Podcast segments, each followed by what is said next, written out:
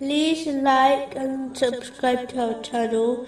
Leave your questions and feedback in the comments section. Enjoy the video. Continuing with the last podcast, which was discussing chapter 15, verse 77. Indeed, in that is a sign for the believers. True belief involves fulfilling the commands of Allah, the Exalted, refraining from His prohibitions, and being patient with destiny, according to the traditions of the Holy Prophet Muhammad, peace and blessings be upon him.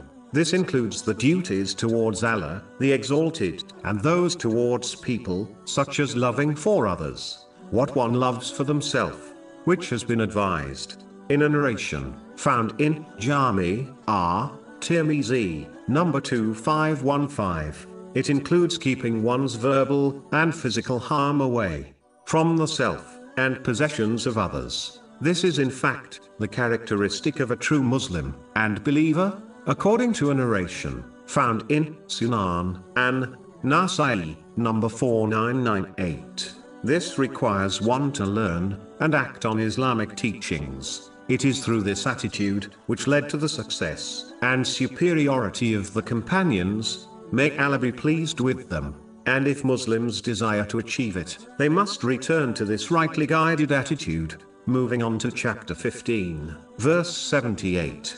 And the companions of the thicket were also wrongdoers. The wrongdoers mentioned in this verse applies to any disobedience to Allah, the Exalted, by failing to fulfill His commands, refrain from His prohibitions, and face destiny with patience. These people may believe they have support from others, but due to their disobedience of Allah, the Exalted, their supporters will eventually become their critics. One only needs to review history to observe this fact. Simply put, the one who pleases people, by disobeying Allah, the Exalted, will not be protected by people from the punishment of Allah, the Exalted. The other aspect of doing wrong is mistreating other people. The one who mistreats others will find that justice will be established in the hereafter, even if they escape it during their lives in this world. This justice may well cause the oppressor to be hurled into hell.